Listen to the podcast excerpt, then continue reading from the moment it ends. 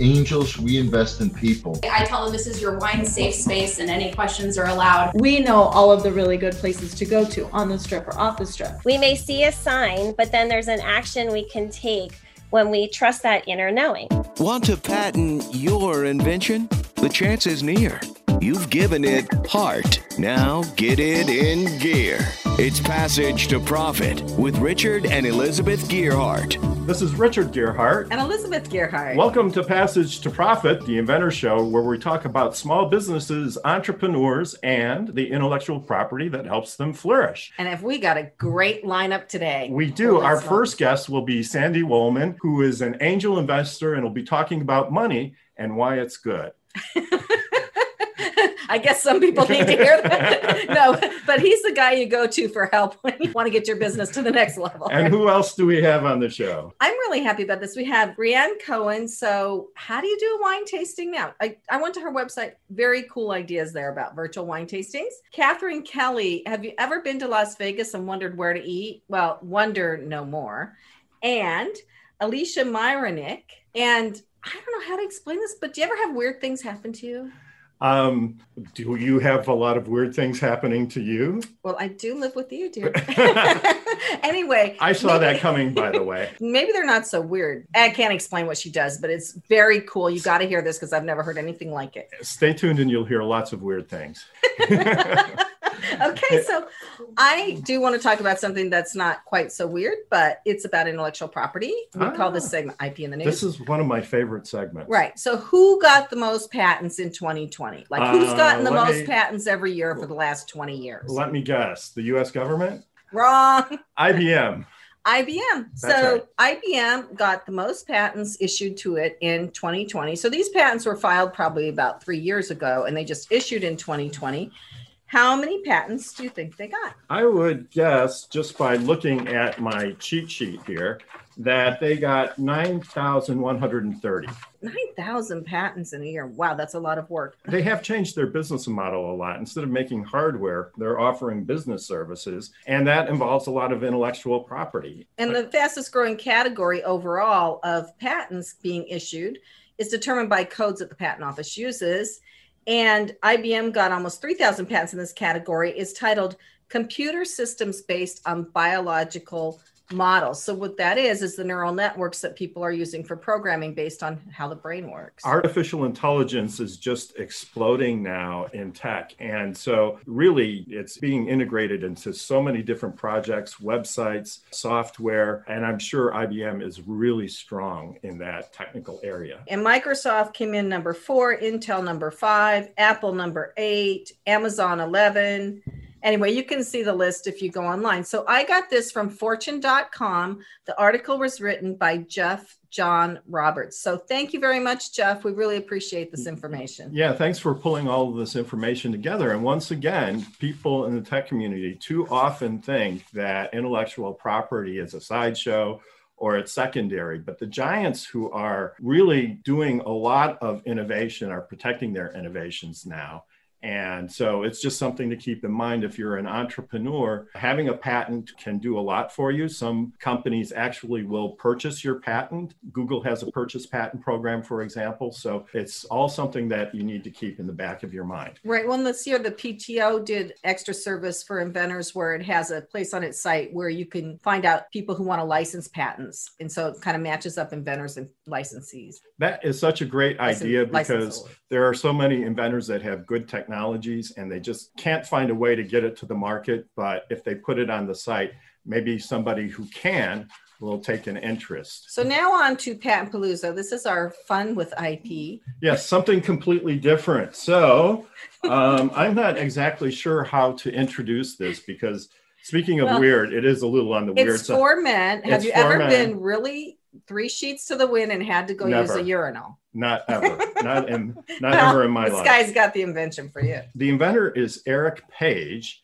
And if you go to our Passage to Profit website or our YouTube channel or Instagram or Instagram, you'll be able to see a picture of the invention, but it's pretty easy to explain. The inventor invented a headrest where you plant your forehead that is attached to the wall above a urinal. So you can lean forward if you're a guy and, and steady yourself while you're doing your business there. And so personally, I've never really felt the need to use something like that. But I suppose if you're in a bar, Well, the people around you may have thought you needed it. I don't know. and I guess it just helps you aim.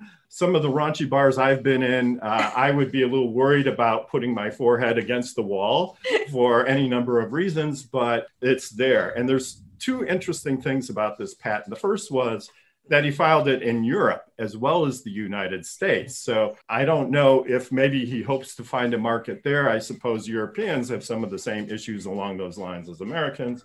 And the other piece is that this patent was cited against two other urinal headrest patents. So a lot of men have this problem. So I guess this is going to be become a thing where men are always talking about how they need extra support, and I think this is a good example of the type of support men need. With that, we get to introduce our guest. Oh no! How do you follow that, Sandy? Well, we need to I segue. can't follow something like that. I just think that invention is about the 40 years too late for my use. That's so Sandy is one of these guys. I've only known him for a short period of time, but once you get to know him, you instantly feel like he's a great guy to know. But before we get started with the interview, I'd like to just say a few things about Sandy. He is the co founder and director of the Westchester Angels, which if you're not familiar with angel investing, private people who invest money in startups, we'll be talking to him about angel investing. But in addition, he also has an incredibly distinguished career. He's a partner in Carna Mills, which is a large textile converting company with clients like Ralph Lauren and the Guess Company, the company that makes Guess jeans. And he is also a product development manager or was a product development engineer working at 3M. And he got a patent, yippee, on improved type of Velcro. And he worked next to Art Fry, who was the inventor of the uh, post it note. And beyond all of this, or in addition, He's an athlete. He's swam three triathlons. He's swum around Manhattan. Ironman triathlon. Ironman triathlon, swam around Manhattan, and as far as we know, didn't pick up too many diseases. And he's also swam the English Channel. He was the 470th person to swim the English Channel. And so, Sandy, my first question is what do you think about when you're swimming the English Channel? Think about getting to France.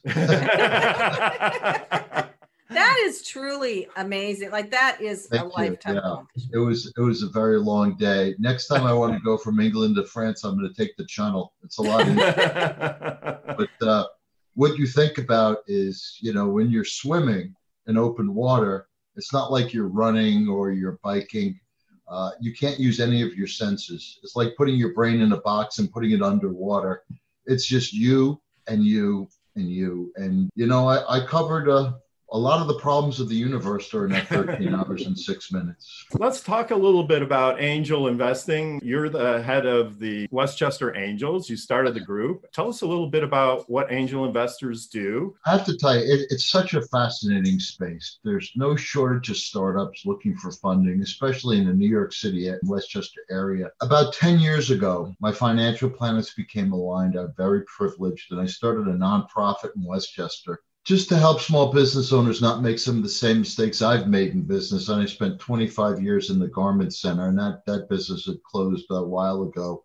And I dealt with some of the most challenging people on the planet. And I just wanted to prevent small business owners from making some of the same mistakes I made. And we help people that don't want to open up a local deli, uh, a hair salon. You mean what's a, an LLC? Why do I have to open up an LLC? Those kind of basic questions. And we work through the United Way and an SBA lender, one of the largest in the area, at Community Capital New York. They fed us clients.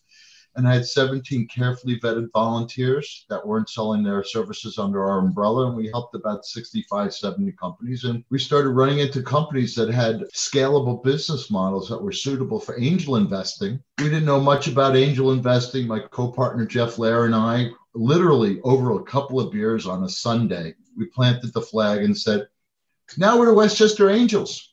and we treated ourselves like a startup. So, back to answer your question angel investing, we're the first people in the ladder that a startup is going to come to for funding after friends and family. So after Uncle Fred gives the grandson or the granddaughter a couple of bucks because we love you, I have no idea what you're doing, we're the next ones in line. We have the most risk. Uh, we're dealing with a lot of pre revenue companies. Sometimes we're dealing with revenue companies that are just coming up the right side of the hockey stick. There's a little bit of revenue. So there's some market validation. So it's, you know, everybody knows about Shark Tank on TV, and Shark Tank's done a really good job of educating the public about what angel investing is about. But we're real life angel investors, and we fund startups from A to Z. It's a really fascinating space. There's over a hundred accelerators and incubators in Manhattan alone. It's a tremendous feeding system for the angel groups in the New York area in addition to running the Westchester Angels, I also started an initiative called the New York Area Angel Alliance, which brings together all of the leaders of all of the angel groups in the tri state area the Golden Seeds, the 37 Angels, the Gaingels, the Harvard Business uh, Alumni School.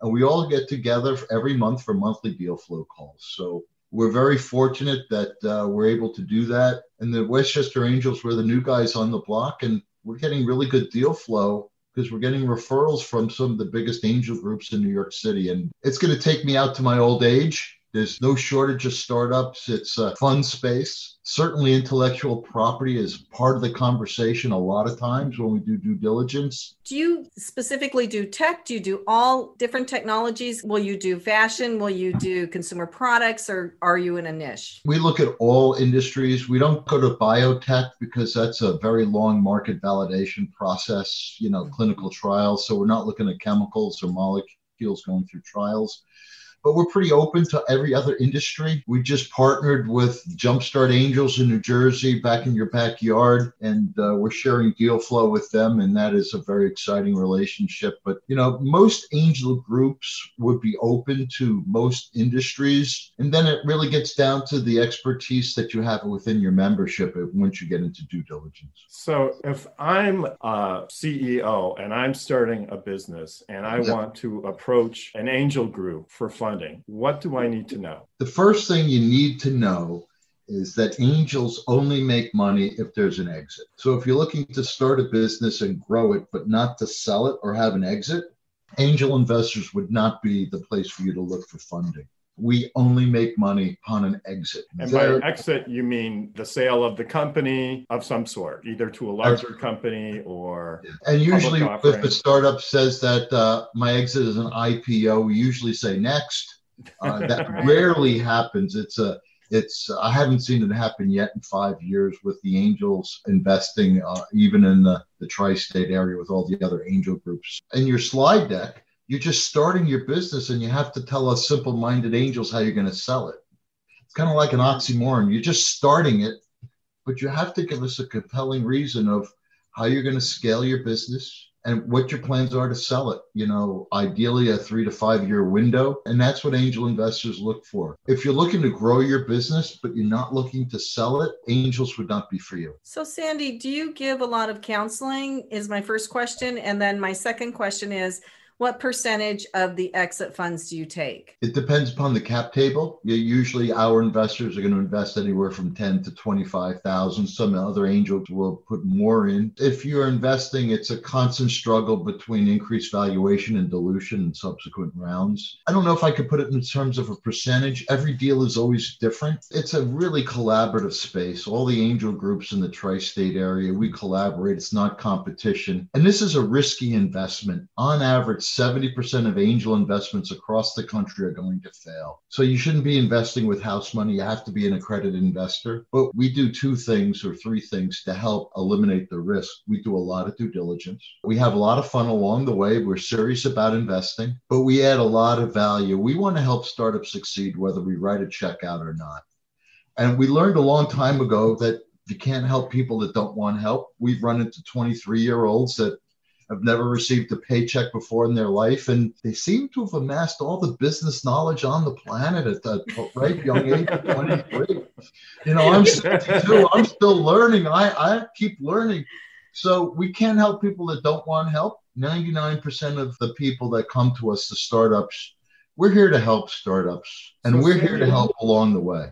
So, Sandy, this has been such a fascinating conversation. You are listening to Passage to Profit on WOR 710, the voice of New York. We'll be back after this break. There's never been a better time to start your own business. The opportunities are infinite and only limited by your imagination and enthusiasm. At Gearhart Law, we believe the most successful companies all have one thing in common they start with a solid foundation first. Gearhart Law has years of experience protecting entrepreneurs' ideas and brands using patent, trademark, and copyright protection. So if you have a new consumer product, a new software application that you're planning to build or sell, or a brand or company name that you want to protect, contact the experts at www.gearhartlaw.com. Our professionals will create a custom strategy designed to fit your needs and your budget. All of our attorneys are passionate about protection, licensed, and qualified to represent you before the United States Patent and Trademark Office. Don't start your project without calling us first. Visit gearhartlaw.com. Together, we can change the world. Visit G E A R H A R T L A W com. This ad has been read by a non attorney spokesperson. Now back to Passage to Profit. Once again, Richard and Elizabeth Gearhart. Our special guest today, Sandy Wollman. And now we're on to Power Move with Kenya Gibson from iHeart. Kenya. So today on Power Move, we're going to be highlighting Glenn Cantave and Idris Brewster. They are two ed tech inventors who just launched this platform called Unsung. And Unsung is a multiplayer augmented reality activity where kids can learn about culture. So basically, they're going to be cataloging American monuments, statues, and making it this like reimagined experience for kids, specifically middle schoolers, to learn about American culture and history. And one thing that they've been able to do already with this platform is they were able to get a grant from Verizon for $1 million, who's going to help the funding and the launch and get this into middle school classrooms moving forward. So they are today's power move today. From an angel investor's point of view, anytime a startup that would be seeking angel investing money, grants are a beautiful thing for uh, for the startup.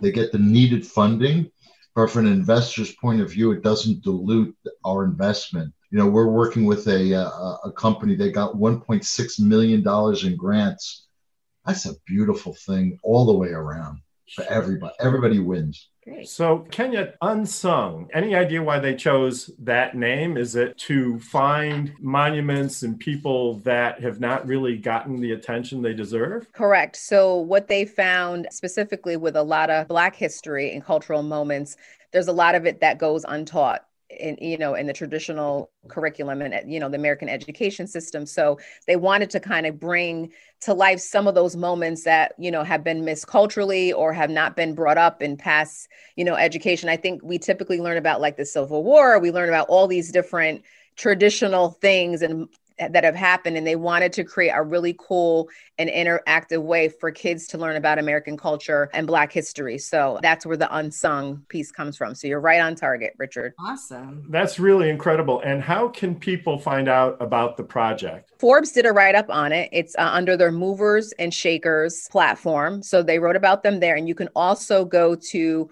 Unsung. You can follow them on Instagram, and then you can also find the founders there, which is Glenn Cantave and Idris Brewster. So if you Google them, they will pop right up. That's great. So we can hardly wait for that. And now it's time to move on to Fireside. My darling and charming wife, Elizabeth, has started a company, a directory for businesses and video directory. A video directory, yes. Uh, so why don't you tell us what's going on in Fireside? I will, but first, I have a little surprise for you. What's that? We are taping this on January 13th.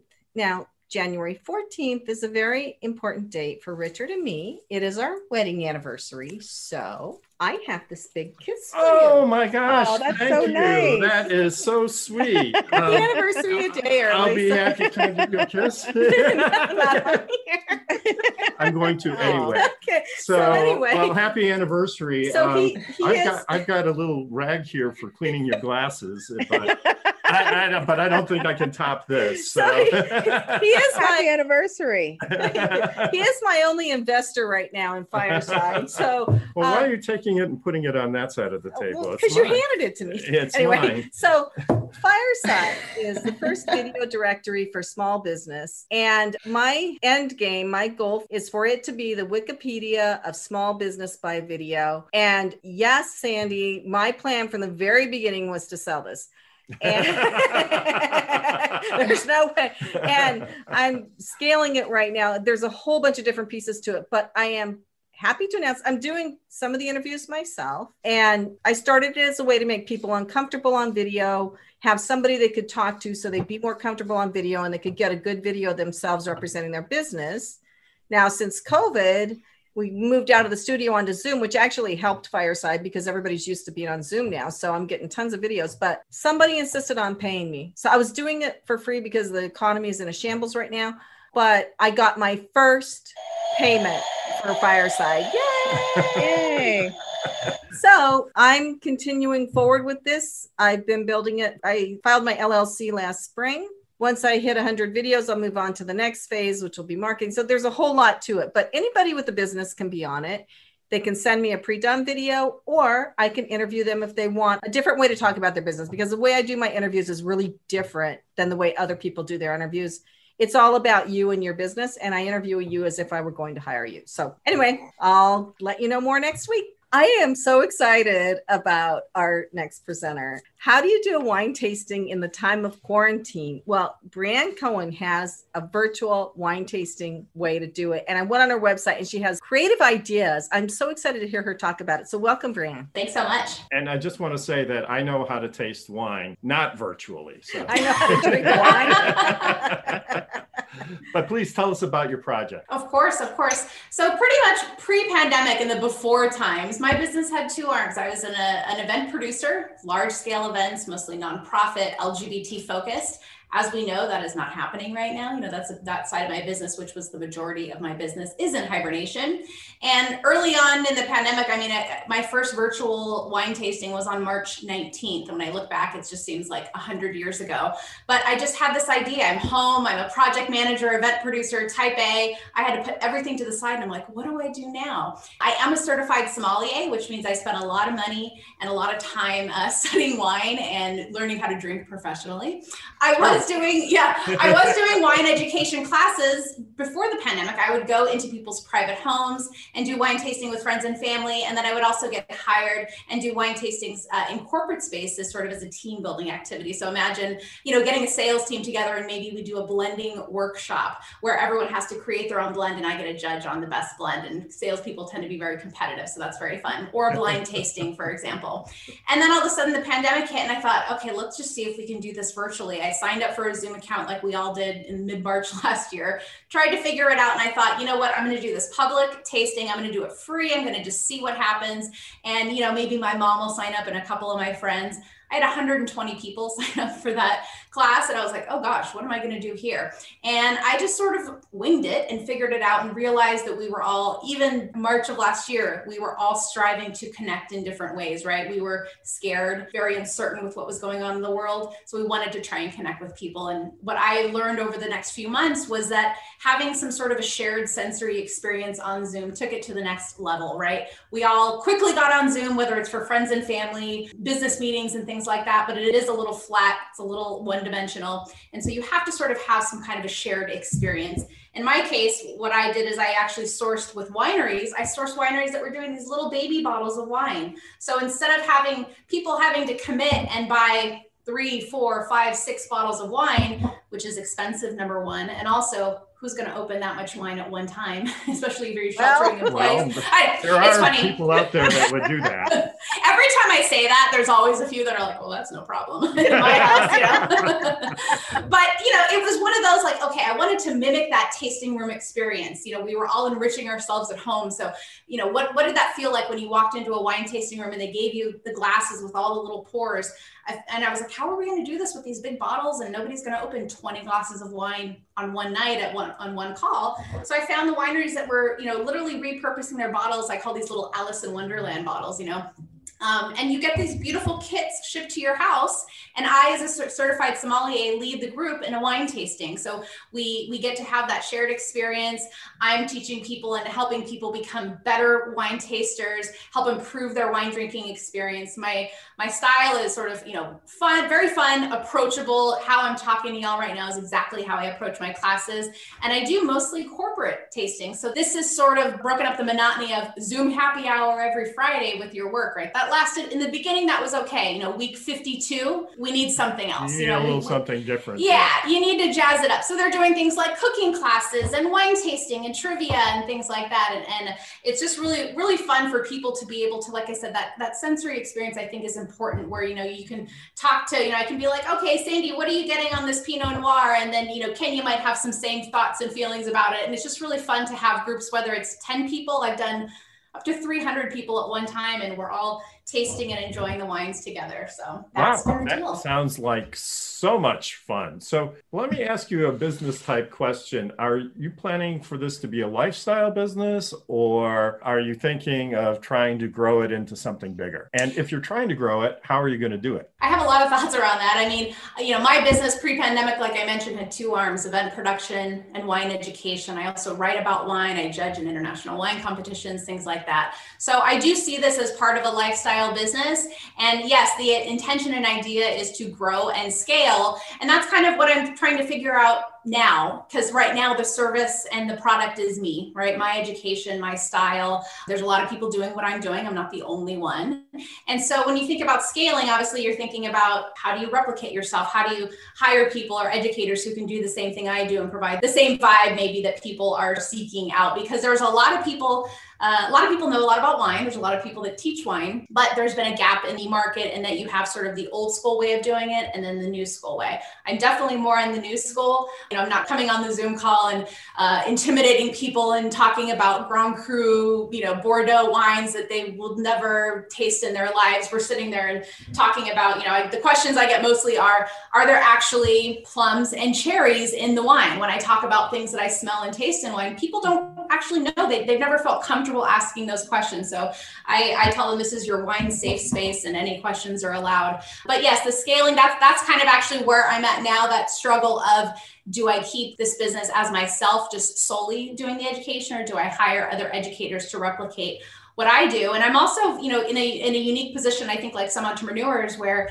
you have pivoted your business for during COVID and so now my business is 100% virtual. That's exact. That's that's what it is. So what does the reverse pivot look like? How is this business going to survive in a post-COVID world, right? When everyone's vaccinated in a year or so or whatever, and we're moving around in the world, what does that look like? Well, certainly there's a lot of excitement, enthusiasm. That is really important part of the conversation. But I didn't hear the magic word. I want to sell my company. Scale. That's really important. You want to. Everybody wants to scale their business and, and get money coming in but if I'm an angel investor looking at you as a potential investment, I want to know. And again, this is a real challenge for all these startups is you're just starting your business. Then you got to tell us how you're going to sell it or if you want to sell it. I totally understand. And, you know, the unique thing in the wine industry, like I mentioned, there have been all sorts of different communicators about wine over the last I would say 30 years. A lot of the big people are, for example, uh, Robert Parker is a big one, Steven Spurrier, people, you know, sort of household names. Uh, like I mentioned, that's sort of the old school way. And we have millennials now that are obviously of drinking age. They've been of drinking age for a while and things are changing. Even pre-drinking age. Exactly.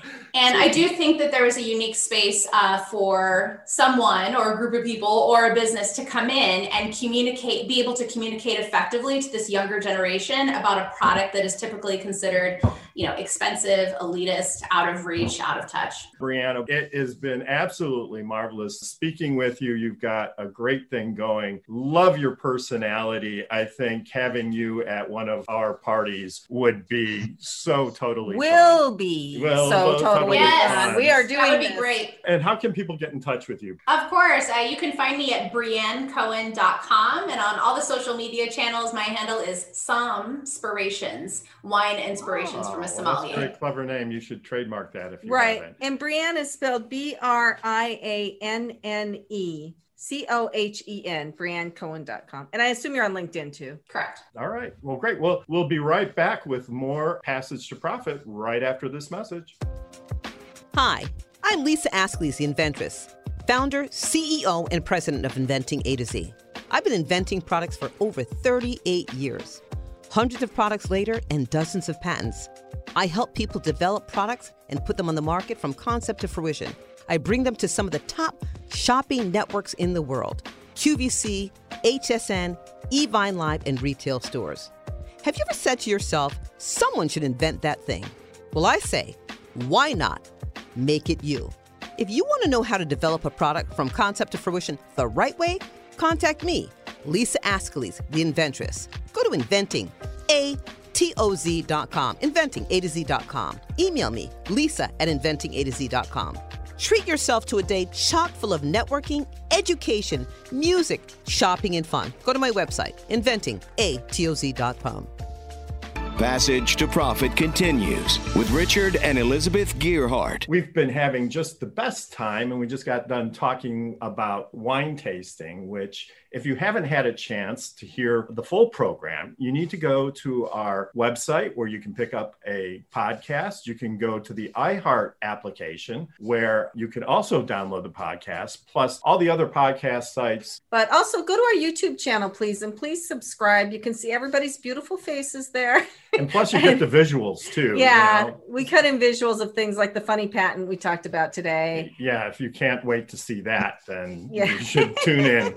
yeah. But we're not going to go over that old horse. So yes, again. listen to the podcast. Go to our YouTube channel. It's kind of fun to see the people. And uh, now we have somebody really great coming up with a fun thing. I know more foodie type of things. Um, so we have with us Kathryn Kelly, and whatever happens in Vegas stays in Vegas, right? So Kathryn's going to be talking about what she does in Vegas that stays in Vegas. So welcome to the show, Kathryn. Tell us what you're up to. Thank you. So what we do, we we host food tours. And a food tour is essentially like a city tour, and you go from restaurant to restaurant, exploring the city, but through food. And so it kind of gives you a more intimate look into the city so that you get to try what the locals really like, what the locals get to see, instead of having that like really extravagant Las Vegas experience. So a lot of visitors come to Vegas and they think that there's only gaming, drinking, nightclubs, pool parties, like stuff like that. And people don't really know that anything else exists. Even right now, like the city's not open. I mean, it's open, but like no nightclubs or anything big like that. But this gives visitors another look into what Las Vegas has to offer. And me being born and raised from Las Vegas, I saw the city definitely from a different angle and I got to see it grow and I got to see it change. But locals don't ever go to the strip. Um, and so, and then when we do, and I actually worked on the strip for a very long time, but when we do go on the strip, we don't do really what the tourists do. We we have our favorite places, and all of the industry workers like we we know all of the really good places to go to on the strip or off the strip.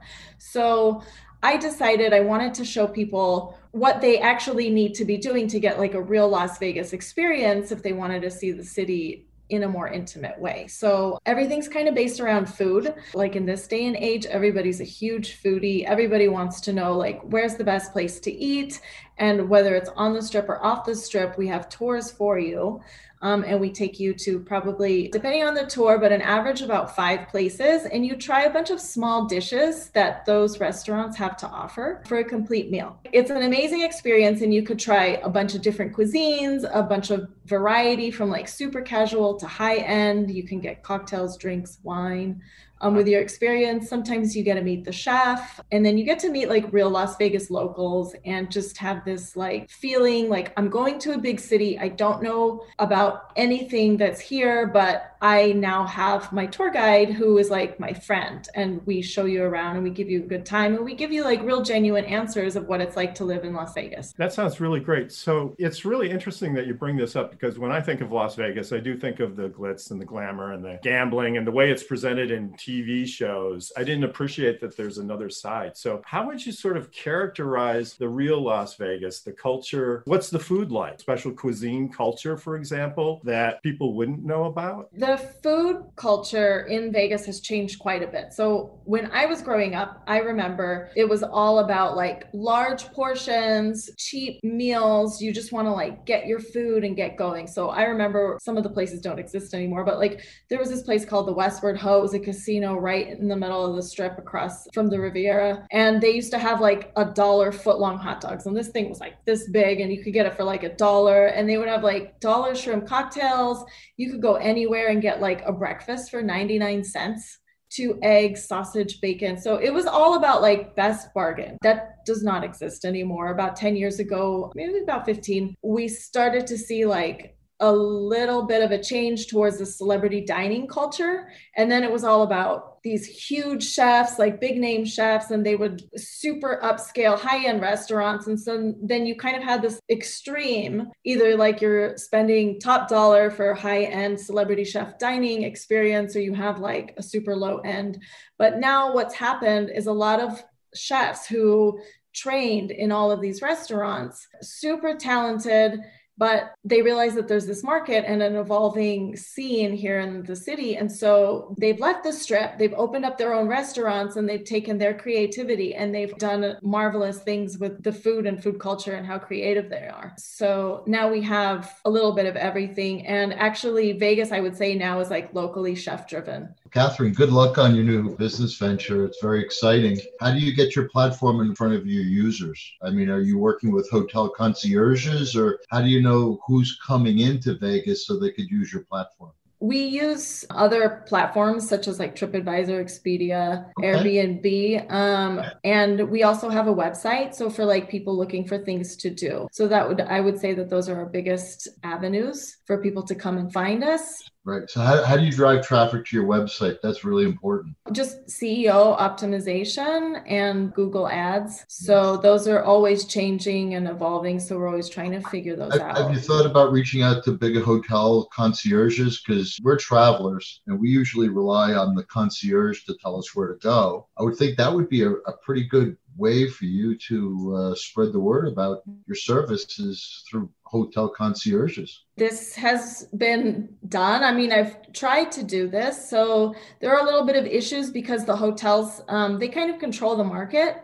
And so if you're not going to their restaurants and staying inside their property, they really don't want to sell your tours. So it's difficult. So we do, and you just have to keep trying and pushing to get the concierge to actually want to sell your tours. That's difficult. Yeah, I mean, whether or not they're, they getting money from the back end from the from the restaurants as well. I, I know how that all works. Well, everybody works off a commission. So I mean, if anybody here is going to be like selling your tours, everybody wants commission, but sometimes it's more than just that. They want you to stay in the hotels. We might take them to one restaurant in their hotel, but we're going to take them everywhere because we want to give you like an actual true Las Vegas experience, like that the locals would go to. It sounds to me though that there is a market for your service for sure. And uh, how long have you been in business and, and have you done a lot of tours? Yeah, so we started about five years ago. And so we really, really started growing. And I think food tours in general, like it gives other people an option for things to do in the city and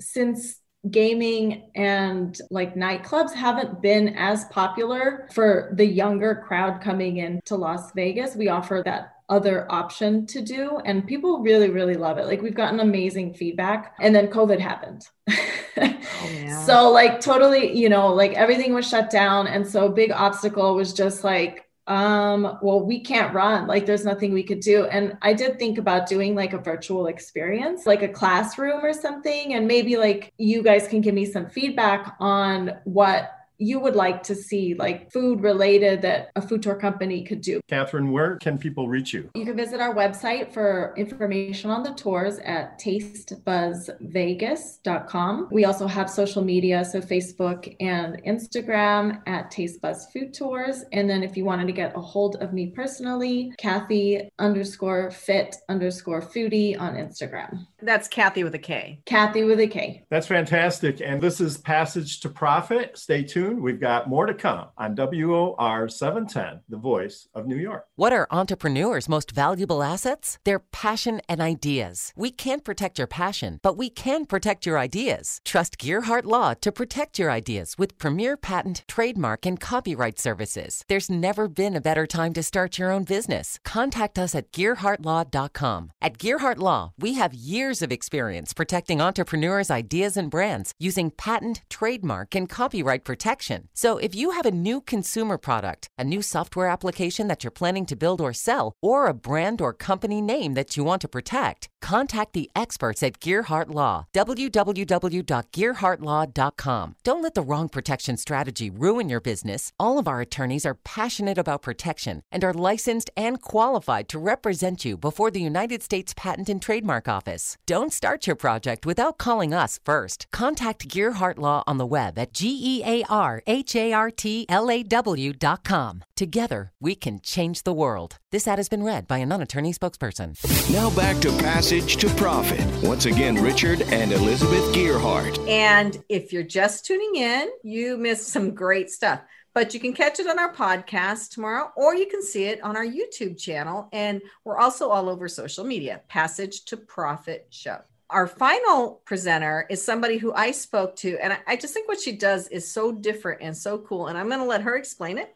Her name is Alysha Myronuk, and she has Myrony. Welcome, Alysha. Thank you so much for having me today. I'm so excited to be here, and it's been amazing to meet everyone else. But yeah, Myrony is a word I've created where it's my irony, and it's the crazy coincidences that happen in life that we can't explain. It's also another word for sign or synchronicity, but it actually has its own definition because it's synchronicity in motion. We may see a sign, but then there's an action we can take when we trust that inner knowing. So, yes, everyone has these Myronic experiences, just not the way I spell my last name, because that's actually how it's pronounced. and so that's Myrony, which I have a podcast and I'm also creating a movement for people to share their Myronies in addition to their selfies on social media because Myrony is literally the opposite of selfie. Fascinating. Can you explain that a little bit more? I guess the person who's going to be creating this has to have some crazy stories, right? My story started 16 years ago when my father was terminally ill, and I was basically engaged and married in six days in the same hospital I was born in. My dad was in hospice care in the hospital. And so I was actually born, engaged, and married in the same hospital. So if anybody wants to hear this crazy story, you go to my podcast, That's Myrony, and explain this whole story. But I would see these signs that, like, literally, the first wedding dress I tried on ended up being the dress of my dreams. The shoes were the last pair of my size.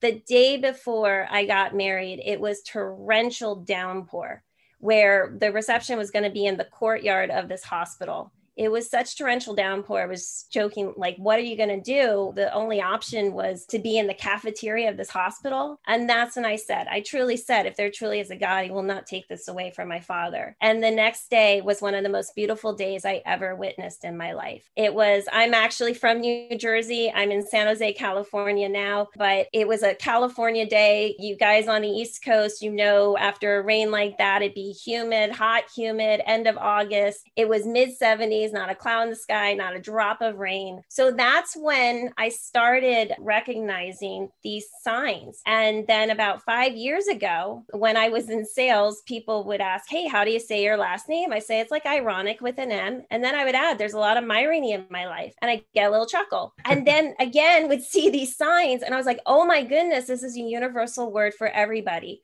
my irony. It's your own personal irony, whatever you want to say, but you know, it's these signs that we we can't explain. And so I really would love to see people share this on their social media, give another form of content besides just selfies because Myrony is something so much greater than ourselves. I love this. I think this is great because there's a lot of signs I've had in my own life where I'm like, hmm, that means something, right? Mm-hmm. I guess my question for you how do you know when you see a sign? right and then the second part of my question is then what do you do like when do you know when to follow like what discernment like how do you exercise that so one of the biggest things with this is you'll see a sign and just pay attention to it just even acknowledging it, but really then trust that intuitive pull that you get, that gut feeling. Because when you have that gut feeling, chances are there's something you can do in addition to that. So I actually have a really funny irony that Elizabeth you brought up about Instigate AI. I actually know the founder, Mark Cantor. But here's the biggest irony it's actually his birthday today. oh my gosh. Happy birthday, Mark. We'll have to tell him we gave him a shout out today. yeah, that's my irony. So going back to you, Kenya, you will, you'll have this feeling, you'll be like, huh, that's really funny. And then sometimes it's almost like we got to get hit upside the head, and you'll see it a couple of times. Uh, but when you start seeing it, but when you really, really become in tune to it, I actually say we discover Myrony and our inner superpower.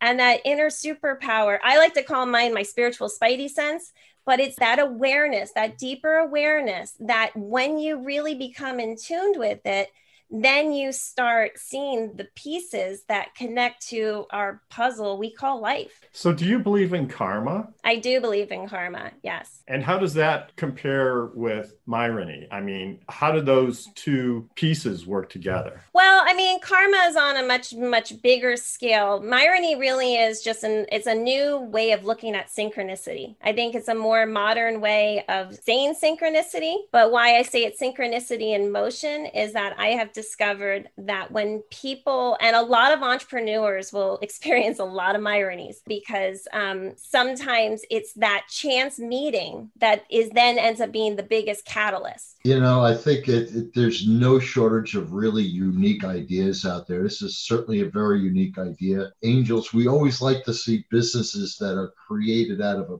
personal experience personal need. I think it's fantastic. I mean, you know, there, there could be a lot with social media. These types of ideas can really skyrocket very, very quickly. You know, the challenge that you're going to have is, you know, you're going to be a B2C, you know, not a B2B. And that's the same with Kathryn and Brianna is that they're, you're B2C and that, you know, you're doing business in increments at a time as compared to doing B2B where you get big contracts. So that's always going to be the challenge for your businesses as each one of you scale. I just want to add to uh, your comments, Alysha, about entrepreneurs. So, Gearhart Law was started as an entrepreneurial endeavor after I left Novartis Pharmaceuticals as the head of intellectual property there. And a lot of the decisions you just don't have time to make are fully research every decision that you're going to make. And so you do have to make a lot of gut decisions. And it, of course, sometimes you can make the wrong ones. But I think that everyone who's in the early stages of the business has to have some sort of sense or gut or something to move at the speed that they need to move at to make their project work. Yeah, absolutely. I think that's one of the strongest things is that when we can trust our own inner knowing, that's one of the things I always tell people just trust that when our mind that decides to play the hamster wheel just keeps spinning and spinning and spinning, it's just like take a moment, sit with your heart and your soul and and feel what is that really saying? And it's really amazing. And when people start becoming more in tuned with these signs you'll just be amazed. Literally, miracles in your life and in others will happen. It's really incredible. I really feel like right now people are looking inside more. Really, because they got no place to go. Right. I mean, but know, where else do you look? But how do you pick people for your podcast? Like, if I want to be on your podcast with my weird cat story or whatever, how do you choose who gets to go on? I ask people if you have a Myrony that you want to share, you know, that your you your stories, and that's why entrepreneurs definitely there's so many hills and valleys in what we do. And chances are, if you have a story you want to tell, I would love to have you as a guest on my podcast. Excellent. Great. People can find you at the website. That's Myrony, M Y R O N Y dot com. Correct. Yep. And I'm all on social media, you know, Facebook, Instagram. And then anybody who wants to email me can uh, email me at Alysha at That's Myrony. So that's A L Y S H A at that'smyrony.com. That's great. So, listeners, if you're interested in sharing your Myronic story, yes, it's actually um, Myronic. by all means, uh, Or- make sure that you contact Alysha. Or if you want to hear Myronic stories, listen to our podcast. yeah, I'm- Yes. I'm, intrigued. This could be a new thing. So, thank you very much for joining us. You're listening to Passage to Profit. Be right back. We've got some more coming up after this commercial message. There's never been a better time to start your own business. The opportunities are infinite and only limited by your imagination and enthusiasm. At Gearhart Law, we believe the most successful companies all have one thing in common. They start with a solid foundation first. Gearhart Law has years of experience protecting entrepreneurs, ideas, and brands using patent, trademark, and copyright protection. So if you have a new consumer product, a new software application that you're planning to build or sell, or a brand or company name that you want to protect, contact the experts at www.gearhartlaw.com. Our professionals will create a custom strategy designed to fit your needs and your budget. All of our attorneys are passionate about protection, licensed and qualified to represent you before the United States Patent and Trademark Office. Don't start your project without calling us first. Visit gearhartlaw.com. Together, we can change the world. Visit G E A R H A R T L A W.com. This ad has been read by a non attorney spokesperson. Now, more with Richard and Elizabeth. Passage to Profit. This has been such an incredibly fun show. I've had such a good time. Right. We're coming to the end of the show. If you've missed it, don't worry. Go to our YouTube channel, go to our podcast. We're on all the major podcasting platforms. Go to iHeart first, of course, because this is an iHeart show.